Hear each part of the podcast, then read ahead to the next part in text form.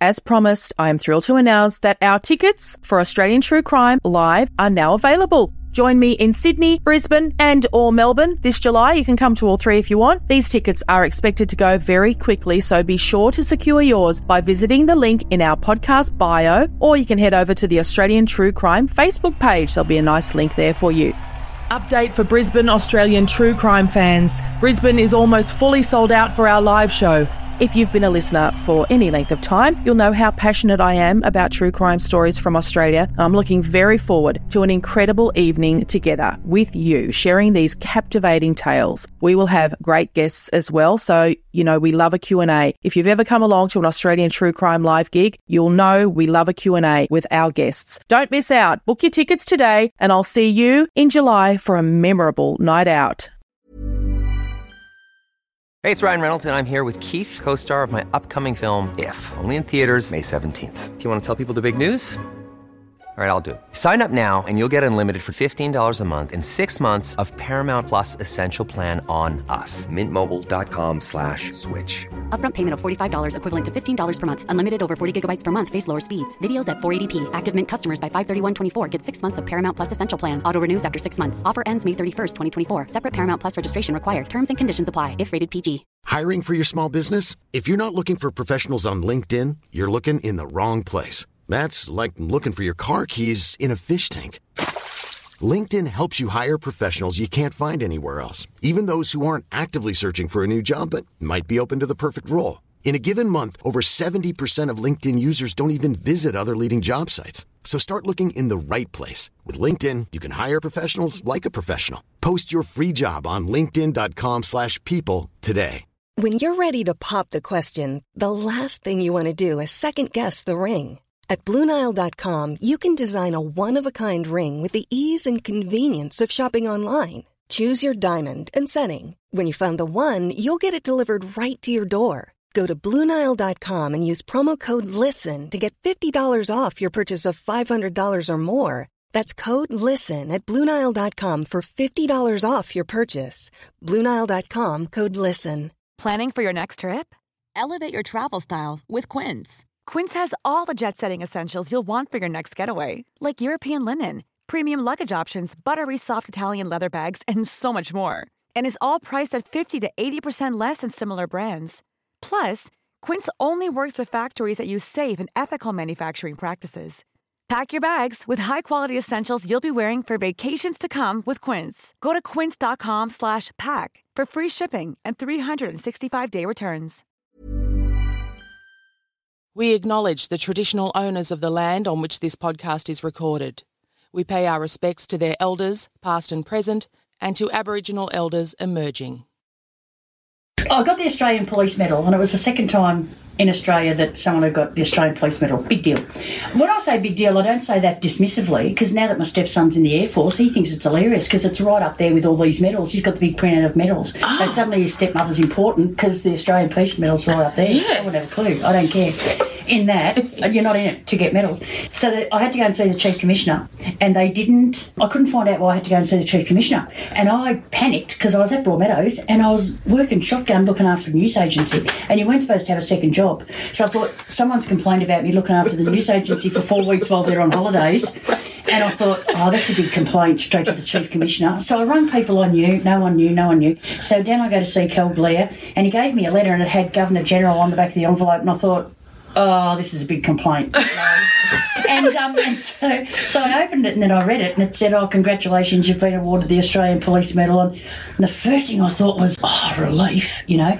And then um, Kel Glare said to me, What's the first thing that you think of? What's the first thing that you think of? And as I said to you before about life, my approach to life is, you know, a sister dying in her sleep at 24 when you're 20. That gives you a good thing on life. And, and I looked and I said, My first thing is that my sister, who passed away, is not here to see it because she always worried about me joining the police force because she said, You lack femininity now. Like, fancy doing a job like that. Guess who that is? That is Narelle's favourite boss from back in the Broadmeadows CPS days, Lorraine Blackwell. Isn't she adorable? She's amazing, actually, and it took some serious convincing on Narelle's part, but we got her. In conversation with Narelle, too. But it's only for patrons, I'm afraid. It'll be your first special Christmas episode, and it'll be ready for you on December 11. Okay, on with the show. The following podcast contains content of a graphic, violent nature and accounts of child sexual assault.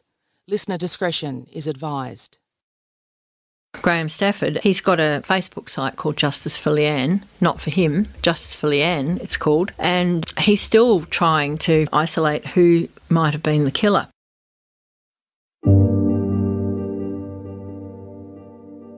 Leanne Sarah Holland was 12 years old in 1991 and she lived in a modest house in Goodna, a suburb of Ipswich in Queensland. I always thought it was a western suburb of Brisbane, which says more about my geography skills than anything, because I must have driven through Goodna literally thousands of times as I made my way between Brisbane and my hometown of Toowoomba.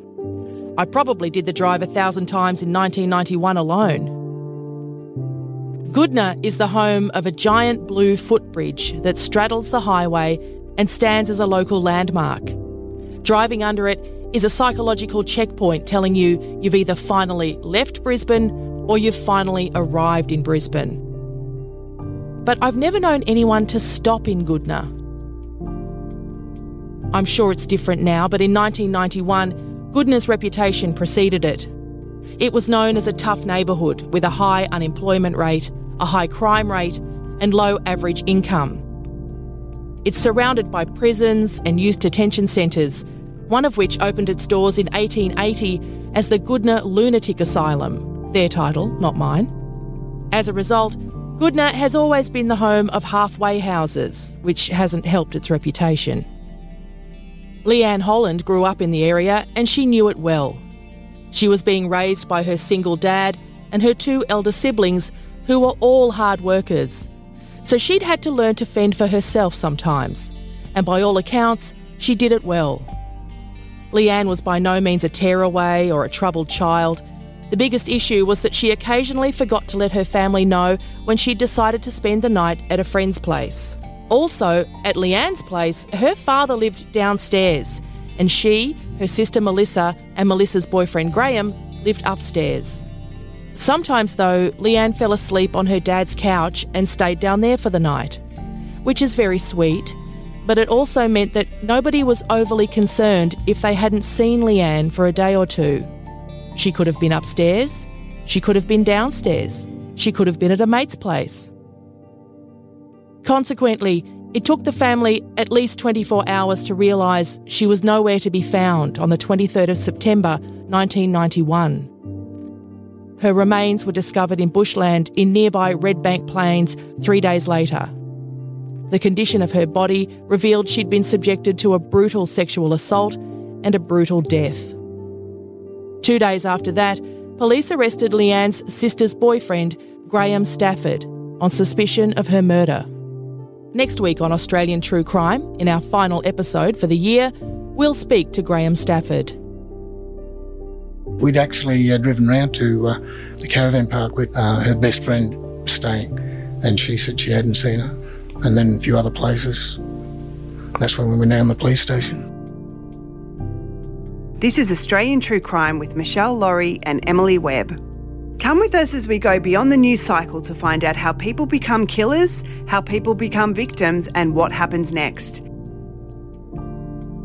This week, we hear from author and Australian true crime favourite Robin Bowles about why she chose to include Graham's conviction for Leanne's murder in her book Rough Justice. I was asked by my publisher to write a book about miscarriages of justice in Australia, and I thought Graham's case would be perfect for the Queensland example because I did a case from each state. So that's how I first got interested. And by that time, Graham was actually on parole by the time I started doing my research. But he wasn't on parole because he'd confessed and, and said he was sorry for the killing. Uh, that's normally how you get parole because he completely maintained his innocence the whole time he'd been in prison. It was just that his prison sentence was nearly up, and they were and they were trying to reintegrate him into the community. So they let them out on short short visits and get them a job and so on. So he was living with his parents, wasn't allowed to talk to me because I was classified as media. But I did go and talk to his parents and found out the ins and outs of the whole story, and it was horrifying, really. When did when was he released? What year? 2005. Um, my book came out in 2007. But Graham's Yes. been petitioning for a pardon since then. Yes, He's never stopped declaring his innocence in the case. that's right. The suburbs that we're talking about here are in the west western suburbs of Brisbane. And being from Toowoomba, these are the suburbs we used to drive through to get back and forth. Redbank Plains and Goodna. That area, very working class area, bit rough and tumble, but to me, very familiar and almost comforting. I can imagine this family, this dad and two daughters living there together. One of the daughter's boyfriends has moved in. It seems like a pretty happy little household. Well, it did seem that way, and um, Leanne was quite young. She was only 12 at the time this happened. Her sister was 20. Graham was 21. Dad worked as well. So she grew up really in a fairly freewheeling household. She'd been living with her father for quite a number of years uh, after the breakdown of his marriage. And she was pretty much allowed to come and go as she wished, and she was very untidy, according to Graham. as 12 year old girls will be. And certainly, uh, this is sexist of me to say, but without mum Yeah. screaming at you to clean up your room, I know my husband and I live separately, and the way my kids are allowed to live at his house is very different to the way they live at mine. So- Absolutely. well, uh, you know, I I once um, bought a. A, a birthday card for one of my kids which said "Happy Birthday" from Clean Up Your Room, and, and the way they used to deal with it was just kick everything under the bed. Right. But, but uh, so, but, but Leanne's sister took a lot of responsibility, didn't she, uh, for Leanne in terms of sort of filling that mother role? I think the, the whole family pulled together quite well. Yeah. And Graham was a very quiet, sort of unassuming guy. He was a fitter and turner, and he'd been brought up in a nice English household. And parents are English, well mannered, uh, fairly quiet. His big love was his car, his Gemini, and he spent a lot of time looking after that. And uh, it was just a, yeah, just a normal household, really. And when you say freewheeling, I understand what you mean, but at the same time, not you wouldn't call it neglectful. Oh no, she wasn't running wild No. or being neglected at all. But that was quite often, for example, she didn't come home some nights because she was at girlfriends' places and often forgot to let them know where she was. So people, uh, when she first disappeared, that indicated that you know she might have been somewhere else. So they weren't that worried about her the Yeah. first night or so. And so that's that's was one of the issues, I suppose, as to why she wasn't reported missing a bit earlier. But um, the the whole story came about because Leanne was on holidays. Graham had a rostered day off. It was a Monday, and uh, the other two had gone off to work as they did, and he was fiddling about with his car. And uh, I made a note in the in my story that I wrote that he actually had a busier day at home than if he'd been to work, because he did have an awful lot. He did do an awful lot of things that day, most of which he could substantiate. So um, his his day really started off after everyone left for, for work, and Leanne was hanging about in the in the garden. It was a warm day, and uh, she was a bit bored. She had nothing to do. She rang her father and asked him if she could dye her hair, and that Graham had said he would help her if if she went and got the dye. She was blonde. The police later made quite a lot of this because they felt that, you know, a grown man bending over a young girl at a sink, that something might have gone amiss. And they first, when they found her body, they actually did think that she had dyed her hair red because it was just completely rich, dark red, but it was actually just full of blood. But they never actually told the jury that. They just said that when she was found, her hair was a rich, dark red. So there were little misinformation bits slipped in all the way through this case. So she didn't dye her hair. She went off and, and uh, went, Graham said she went off to a shopping centre to meet up with one of her friends. Graham, his day was fairly full. He, between one and two, he visited a friend. At two thirty, he was back working on his car, and it fell and, on him and hurt his arm. And so he then made an appointment with the doctor at four o'clock. Before he went to the doctor, he went to Franklin's and bought some groceries for which he had a receipt, which was marked 2:18 p.m. And then at 2:59 he took his car to the car wash on the way to the doctor. by three at three thirty, before he went to the doctor, he received a phone call from his girlfriend Melissa, saying she was coming home at four thirty and wanted to go and do some shopping. So basically, she was home by four twenty, and they went shopping. So his whole day, really, one way or another, was able to be documented by either receipts or doctor's appointments or car wash or something like that. Later, a forensic scientist gave evidence that the kind of injuries that uh, were sustained by Leanne and the amount of time that would have been needed to completely clean up afterwards would have been at least two hours. Uh, just he didn't believe he he'd examined four thousand murders. So he was talking from a position of strength.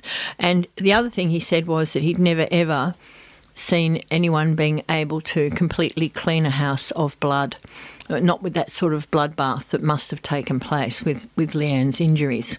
So Graham's clothes that he was wearing on that day, which were uh, confirmed by a neighbour who spoke to him over the fence when he was working on his car, had no blood on them at all. So there were some issues with the cleaning up of the house and, and the blood. Anyway, uh, Leanne didn't come home that night. The following day, they were a little bit concerned about her. Father rang a friend of hers. She wasn't there and they hadn't seen her. So the, they decided that on that Tuesday afternoon they would go and report her missing. From then on, the family was quite stressed, and on Wednesday, Graham was leaving. Leanne's sister took a day off, and Graham did decide to go to work, but he was very stressed out by the whole situation. He was worried about Melissa, he was worried about Leanne, and he decided to go and download a bit with a friend who lived in Redbank. So instead of going straight to work, he went to to Redbank first. His friend wasn't there, so he ended up going back into work a bit later and he only stayed for part of the day and then he went home. On Thursday lunchtime, her body was found in the Redbank Reserve and it was quite well hidden as well. But on Wednesday, the police had al- already decided in their own minds, it seemed, that Graham had something to do with Leanne's disappearance. Yeah, I mean, I guess it's that, that idea of looking very close to the victim and then working in circles outwards. He was not a member of the family, but lived with the family. He was home that day, alone with her. You can understand why, at first glance, they thought this is the place to start. And there were other issues. The police descended on their house around about midday on in, on Wednesday and the father had been cleaning the house up a bit because it was a bit of a mess. In his own words, it was a pigsty. So he he was cleaning up, and the water from the floor mopping that he'd done was still in the bucket. And when the police tested that, there was a trace of blood in that water. And then they found drops of blood from the front step through to the bathroom. Um, and was not really enough to get DNA from, but it was obviously it was blood. Uh, so they found this blood trail.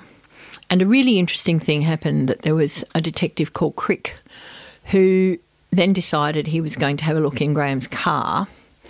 And he went out alone and opened up the boot, moved a toolbox, and found a maggot. A big, fat, juicy maggot, not a shriveled up, desiccated, or dead one. It was very much alive. And so he put this maggot in a test tube and labelled it number three, which was very interesting to me because so far that was the only maggot that had been seen. Mm. So I wasn't I couldn't quite understand why it was called number 3 at that stage. It doesn't appear in his notes that he found this very significant piece of evidence. There was no video made of the car boot with the maggot in situ even though they videoed a lot of other stuff and there was nobody else who um, could confirm the presence of the maggot that you know he'd found. Then the next day, the body was found out at Redbank, and Mr. Crick was out there, and he took two samples, one from her head and one from around her anus, which had been badly damaged, and labelled those one and two. No. So I'm thinking to myself when I was reading this, why would they be one and two when he's already found one in the boot? There were also some tyre tracks out there which became significant in Graham's trial, even though the ground was quite hard. three cigarette butts, and poor Leanne had been actually burnt with cigarettes, so they may have been used to burn her, or they may have been the perpetrator's cigarettes. They didn't collect those in, even though they're such a good source of DNA, and they found no DNA on her body that wasn't hers. Graham's or anybody else's. There'd clearly been a sexual assault, but no DNA. She'd received 10 blows to the head with a very strong instrument, uh, completely pulverised her face, and that's when she bled so much into her hair. And she'd been sexually assaulted, and there were other horrible marks. And she had a lot of cuts on her arms from where she obviously fought off her attackers, and she had cigarette burns all over her. It would have been a horrible, horrible death. And so the public was very shocked, of course, by all these details when they came out, and particularly the jury. Eventually, they decided they would charge Graham for her murder. And the evidence they used basically was they found, they said they found one strand of long fair hair in the boot of his car. No root on it though, so it couldn't necessarily be uh, Leanne's. And it was later found that it wasn't in the boot of the car, it was actually on a sponge that was found in the bathroom. But they said it was on the in the boot of the car at the time. So it was actually in a sponge in her own bathroom. So Yes. it's completely insignificant, but it was misrepresented as being in the boot of his car. Correct. Then they had the lone maggot, of course, along with items one and two as well. They had the minute blood traces, which were very minute. And in a household, you often get blood. I mean, I, cu- I cut myself all the time. When Graham injured himself with the, with the car, did he mm-hmm. bleed then? I, I don't think so. I- I think the car fell on him. But what did happen was Leanne's brother, Craig, who didn't live with the family but visited regularly, he came forward and told the police that he'd been visiting his father and he'd cut his foot badly in the backyard. And so he'd walked through the house with this cut foot to the bathroom to clean his foot up. The forensic scientist who was given the samples of blood taken from the house was not told that there could have been another family member who had bled. And family members often share quite a lot of DNA attributes. So they're not exactly the same, of course, unless they're identical twins, but they are quite common. And so they share them. So that was not told to the jury either. They also based their thoughts on the fact that Graham had removed a chair from the boot of his car, which normally he carried around, a folding chair, because he used to go and watch his girlfriend play netball. So he'd sit on the sidelines and watch her. And the netball season was over. So when he was doing the car, he just put the, sh- the chair in the shed. But the police attached a lot of importance to that as well. And the, the, the tyre tracks were, were significant because his car had Bridgestone tyres on it and they were different at the front to the back. They were different widths. And allegedly, these tyre tracks were similar, but an awful lot of cars have Bridgestone tyres on them. Anyway, the, the first forensic scientist that the uh, police produced said that Leanne, based on the growth of the maggots, which is a very interesting science in itself, entomology, I've always been down as an organ donor when I die, but then I had cancer a couple of years ago, so they don't want me anymore. Uh, so. I'd love your organs, Robin, just just for the record. Well, I'm very interested in this post mortem stuff, and I interviewed a guy a few years ago called Bill Bass who started what's called the Body Farm in America, oh. and Patricia Cornwell wrote a book about it. There's one in Sydney now. There is indeed. Mm. And so when I interviewed Bill, I said to him, you know, how did you get into this business? And he said, well, I used to be a vet. And so I, I came across a lot of dead cows. And so the police used to come to me and say, well, how long do you think it's taken for this body, person body, to be colonised by insects? Because you know, you have a lot to do with dead cows out in the paddock, you know. And so it was a sort of an extrapolation. And he thought there's really a, a gap here in, in knowledge. And so in the early 90s, I think it was, he, he set up the first body farm in America. But as you say, there's now one in Sydney. So they are now going to get my body. My husband is horrified about it. Wow. Yeah. Good on you, Robin. But- That's so really I may cool. be, I may end up my my uh, time on this earth mouldering away between some grumpy old Yeah. tree and a dirty old creek or something. But But I, I have so- spoken to Melanie Archer, who's the head entomologist here in Melbourne. Yes. At the Victorian Institute of Forensic Medicine, and she explained to me that really all they can do in terms of time of death is estimate the shortest possible time of death. That's the closest they can get to. It's not like on No, TV. They can't say this maggot says she died at 7 p.m. That's right. And it's very hit and miss at times. Mm. And my friend Shelley Robertson, who's a forensic pathologist, she's done about 10,000 autopsies, I think. And she said to me, This is how I always tell the, the police the time of death is from the time the person was last seen alive to when their body's discovered. Yeah. And she said she won't ever go into any more detail than that because it's too hit and miss. So we had we had uh, dis, you know disagreement at the trial with various entomologists. Some said that she had to have been killed between 8 a.m. and 4:30 p.m. on the Monday. And then there was a South Australian entomologist who was brought up for the defence, but she was given the wrong times of day and the wrong weather conditions. At the time, she said uh, Leanne probably died at 10 a.m. on Tuesday, which was great news for Graham because he was at work that day. But later on, she changed that because she was told a different set of circumstances about the weather conditions and the heat and so on. After the break, Robin tells us about the new evidence that led to Graham Stafford's murder conviction being quashed. Hi, I'm Daniel, founder of Pretty Litter. Cats and cat owners deserve better than any old fashioned litter. That's why I teamed up with scientists and veterinarians to create Pretty Litter. Its innovative crystal formula has superior odor control and weighs up to 80% less than clay litter. Pretty Litter even monitors health by changing colors to help detect early signs of potential illness. It's the world's smartest kitty litter. Go to prettylitter.com and use code ACAST for 20% off your first order and a free cat toy. Terms and conditions apply. See site for details. Hey, it's Ryan Reynolds, and I'm here with Keith, co star of my upcoming film, If, only in theaters, May 17th. Do you want to tell people the big news?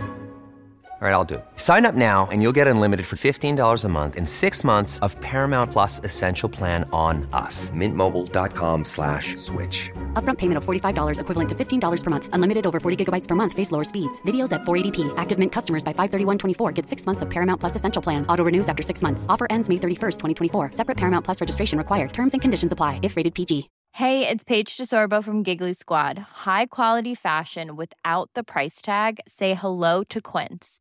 I'm snagging high end essentials like cozy cashmere sweaters, sleek leather jackets, fine jewelry, and so much more. With Quince being 50 to 80% less than similar brands. And they partner with factories that prioritize safe, ethical, and responsible manufacturing. I love that. Luxury quality within reach. Go to quince.com slash style to get free shipping and 365 day returns on your next order. Quince.com slash style. Coming up next week on Australian True Crime, we hear about the day Leanne's body was discovered from the man accused of her killing, Graham Stafford. But next, former detective Graham Crowley was hired by the parents of Graham Stafford to investigate the evidence against him independently. The key piece of the prosecution's case, the maggot Detective Crick claimed to have found in Graham Stafford's car two days after Leanne Holland's disappearance, was the first thing they wanted to look into. He waited patiently for a period of three days in a row, which pr- were predicted to be around about the same temperature as happened after Leanne's death. He then recorded over the three days that maximum temperature of 44 degrees and a minimum of 11, which seemed a little bit unlikely that a maggot would survive in that environment with nothing to eat and in such temperature, you'd think he would have been cooked. So that was an interesting experiment, which you know didn't really help Graham much, but it, at least it showed that the lone maggot was a bit sus. And then Bow Repair were extraordinarily helpful when he got the car back. They put the same tyres on his car, Graham's car, and drove 450 kilometres, which was how long Graham had had the tyres. He was very fastidious about record keeping in his car, so they knew that. And then tested those tyre marks against the photographs that were taken at the scene, and they didn't match. So they were terrific. And so it went to an, a second appeal. Graham made history in Australia by being the first person to get a second appeal. It's now possible in South Australia and Tasmania if you can demonstrate compelling new evidence. But back then it wasn't. But because Graham Crowley had found out so many things, he was successful in getting a second appeal. But the astonishing thing was about the second appeal that the judges said they disallowed the appeal and they said that even if Leanne hadn't been killed the way the police said she had, he still could have killed her. So, you know, they were acknowledging basically that the police case was flawed, but they didn't allow any of the new evidence. So there was actually no physical evidence apart from the maggot, is that right? Uh, well, there was yes, there was blood. Oh, there was Uh, the blood yes. across the floor, but it hadn't been DNA tested, so we didn't know whose blood it No, was. that's what correct. about the hammer? Graham had a hammer that went missing, and so the police alleged that it was his hammer that had been used to whack Leanne. But the the injuries were so horrific that it could have been anything. It could have been an iron bar. It could have been any any metal or you know. so they weren't able to ascertain no, that it was. there wasn't like a hammer hit, Yeah. as it were. It was just that she, she was pulverised. It sounds awful, doesn't it? The Who Killed Leanne book came out by Paul and Graham. And as I said, it was quite well received and they got a fair bit of radio time and, and so on. And one of the people who heard this story on the radio was a, a guy who was a truckie. We need to call him Bluey because we're not allowed to identify jurors, but that was his nickname anyway. So, Juror Bluey, I call him in, in my story, and I was able to contact him because he heard this story, Graham Crowley, being interviewed on the radio about Leanne's death, and he was a juror. So he rang the radio station. He's, he's got a lovely turn of phrase, Bluey, and uh, was pretty dirty with them because he said he was sick to death of all this. Graham didn't get a fair trial and it wasn't fair. The jury made a mistake, and you know that he was there and he was sick of the people putting him down as a member of the jury for putting Graham away, and the scientific evidence was there, and so on and so on. So Graham Crowley rang him back and asked him if he would like to have a look at the book. And he wasn't very keen on it, but Graham sent him a book anyway. And so he had a look at it. He thought, mm. he told me later, you know, truckies, they don't read much. They just look at road maps. They listen to our podcast. They sure yeah, do, listen yeah. to the podcast. Hello, Juror Bluey, if you're out there, mate. I loved having a chat to you. Um, so he read this book and he, he was supposed to start work at 2 a.m. and he read until 10 p.m. at one sitting because when he was supposed to be sleeping, he couldn't get it out of his mind. And he was just shocked that so much had been withheld from the, from the jury. And he was really, really upset about it. And he rang Graham's mother to apologise, basically, to say, you know, we might have got it wrong, and I feel terrible about that. That's how I got his number because he left his number with her. So I had a long chat to him, and I, I'd like to quote him if I can. I've got a short little quote from him, and he said to me, even if Graham gets his name cleared, I've still got to live with it. The jury did the right thing, yeah, dates, times, temperatures, experts. Can I, a truck driver, argue with a fucking scientist? I've got to take what this insect Sheila says. I feel filthy about it. They wanted Graham Stafford, right or wrong. So, you know, he, he was really upset about it. And I often think to myself, sometimes the juries, I think about Sue Neill-Fraser jury, how they must feel, you know, now that so much has come to light since she was sent to jail, and other miscarriages of justice around Australia, that the jury does the right thing. They, you know, they're just 12 people off the street, and they have to believe what they're told in the trial. And, It's something and- I've learned from this podcast is how much can be kept from juries. That's that seems very pertinent to what they've been enlisted to consider. Well, I, when I was attending the Murdoch trial, that's Bradley John Murdoch. We, we've um, talked about Peter Falconio before. And when I was attending that trial, I discovered that um, Peter Falconio had uh, done a lot of work on his, his Kombi in Sydney, including putting in false panels in the, not false panels, but removable panels in the lining of the Kombi. And my suspicion was raised about whether he might have been carrying some drugs there behind the panels for someone. And people do get tourists to carry. I remember the two grannies who were Yes. arrested in a Kombi as well, and you know they were ca- they were couriering. And um, so I had this quite strong suspicion. And then during my visit to Darwin, I actually stayed with the editor of the Northern Territory Times. It very kindly gave me a spare room, and uh, he had a mate in the police force who wanted to have a talk to me. And that guy told me that drugs had been found in the Kombi, but that nobody was making any fuss about it because the, the DPP didn't want the jury to think of Peter and Joanne as anything other than innocent tourists bobbing along and being waylaid by this wicked gunman. So then I had a word to Murdoch's lawyer and I said, look, you know, you need to follow this up because it could be a whole different ball game here. And he didn't want to do anything about it because he said, We don't want anyone to think that Brad was a vicious drug running killer. You know, we want them to think he was on another road altogether and no, nowhere near the van. So why would we bring that up? So, well, I that mean, did, that ploy did not work out very well because No. we've ended up thinking he's every bit the vicious drug running killer. Exactly. So, you know, Geoffrey Robertson once told me that because we have such an adversarial system, that it's not really necessarily who has the best lawyer, but who has the best liar. And then somebody else said to me once, a great outcome is if you know the lawyer well, but an even greater outcome is if you know the judge well. So, you know, there's all these little truisms about our adversarial system. And unfortunately, because one side has to win and one side has to lose, you end up with mistakes sometimes because everybody plays to win. Do you really, after all of your research, you believe that Graham Stafford's incarceration was a miscarriage of justice? Oh, absolutely. Uh, Who else? What what other scenario do you consider possible in Leanne's Well- death? Because you mentioned earlier, I don't know if this was Freudian or not, but you mentioned attackers when you talked about Leanne. Um, somebody actually got in touch with Graham not all that long ago and said that there were two attackers and that they knew who they were and that they were going to tell the police about it. And apparently they did tell the police, but they weren't interested because you see, Graham's done his time.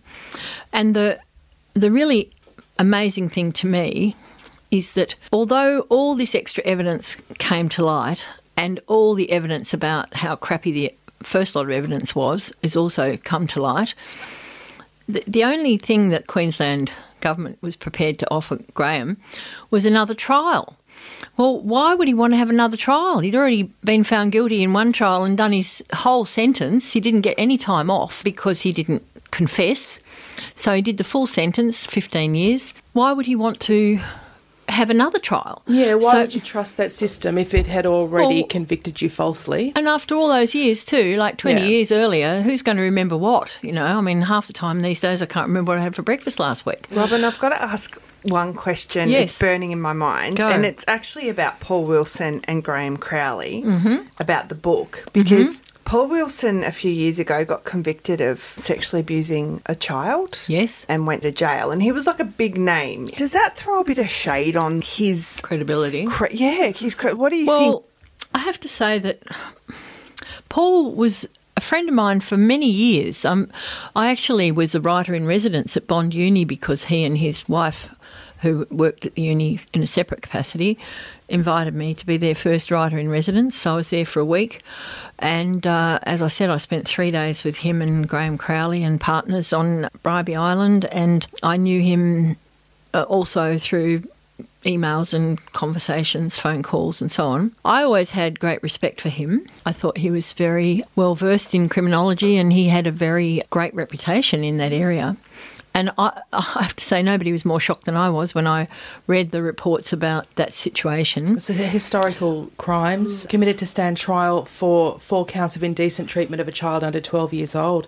I can't imagine how shocking it would be to hear that a friend, It was someone quite that you shocking, respected, and someone who had such a high profile in um, criminology itself and treating people the right way, if you like, and making sure that justice was done. I suppose.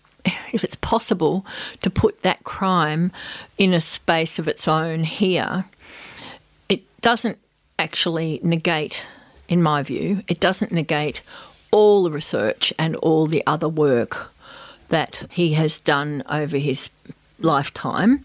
And it was good work. It was it was sound and and quite often conducted with other colleagues who also you know had great reputation in those areas. I guess from Graham's perspective, he has been convicted of murdering and raping a child, and one of his greatest advocates. Is a child rapist. it could have had quite an impact on him um I think it, it would have an impact on people's believability of the research, unfortunately, and the book. And The book was really Graham Crowley's work. It was an outstanding piece of investigation that went on for years and cost him thousands. He didn't get paid for it because the, the Graham's parents ran out of money. But he kept going. Once he realised that, you know, there was something sus about this case, he just did it because he felt he had to. He was a really outstanding guy. I really liked him a lot. potential perpetrators Are there any leads other than the Facebook message? Well, there were a couple of people who were identified by Crowley, Graham Crowley. Three potential suspects were identified by Crowley. Two of them, at least, had lived in uh, Goodna and knew Leanne. Now, a couple, one of them, I believe, was in prison with Graham just down the hall, and um, there were two others wandering around. And Crowley came up with quite a lot of evidence to to the effect that it may have been one of those three people, or even two of them.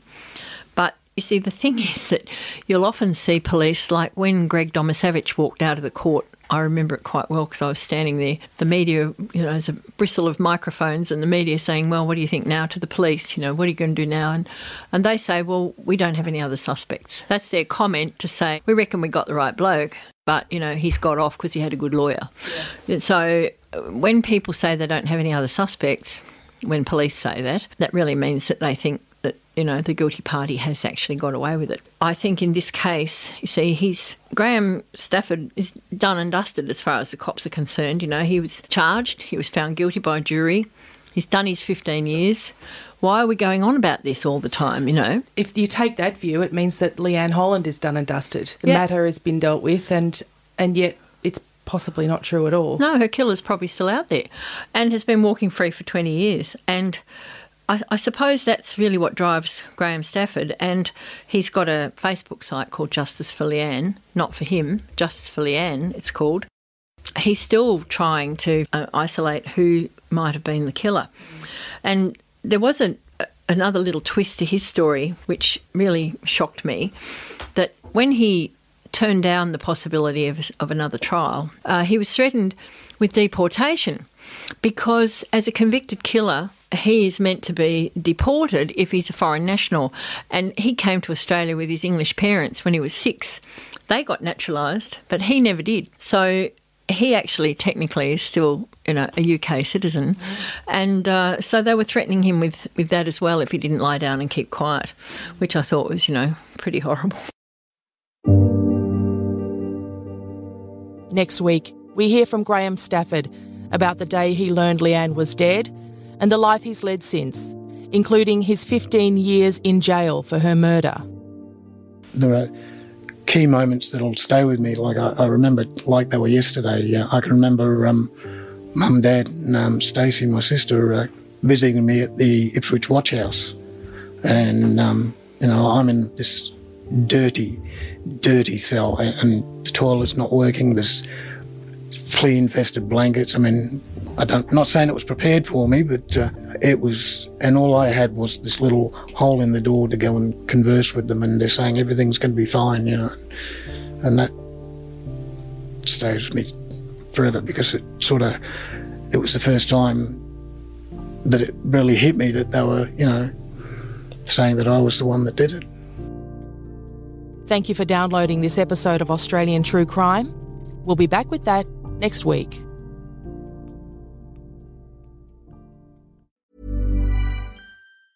Hi, I'm Daniel, founder of Pretty Litter. Did you know cats tend to hide symptoms of sickness and pain? I learned this the hard way after losing my cat, Gingy. So I created Pretty Litter, a health monitoring litter that helps detect early signs of illness by changing colors, saving you money and potentially your cat's life. Pretty Litter is veterinarian developed, and it's the easiest way to keep tabs on your fur baby's health right at home. Go to prettylitter.com and use code ACAST for 20% off your first order and a free cat toy. Terms and conditions apply. See site for details. Hey, it's Paige DeSorbo from Giggly Squad. High quality fashion without the price tag? Say hello to Quince. I'm snagging high end essentials like cozy cashmere sweaters, sleek leather jackets, fine jewelry, and so much more. With Quince being 50 to 80% less than similar brands and they partner with factories that prioritize safe ethical and responsible manufacturing i love that luxury quality within reach. Go to quince.com slash style to get free shipping and 365 day returns on your next order. quince.com slash style. As promised i am thrilled to announce that our tickets for australian true crime live are now available Join me in Sydney, Brisbane, and or Melbourne this July. You can come to all three if you want. These tickets are expected to go very quickly, so be sure to secure yours by visiting the link in our podcast bio, or you can head over to the Australian True Crime Facebook page. There'll be a nice link there for you. Update for Brisbane Australian true crime fans. Brisbane is almost fully sold out for our live show. If you've been a listener for any length of time, you'll know how passionate I am about true crime stories from Australia. I'm looking very forward to an incredible evening together with you, sharing these captivating tales. We will have great guests as well, so you know we love a Q&A. If you've ever come along to an Australian true crime live gig, you'll know we love a Q&A with our guests. Don't miss out. Book your tickets today and I'll see you in July for a memorable night out.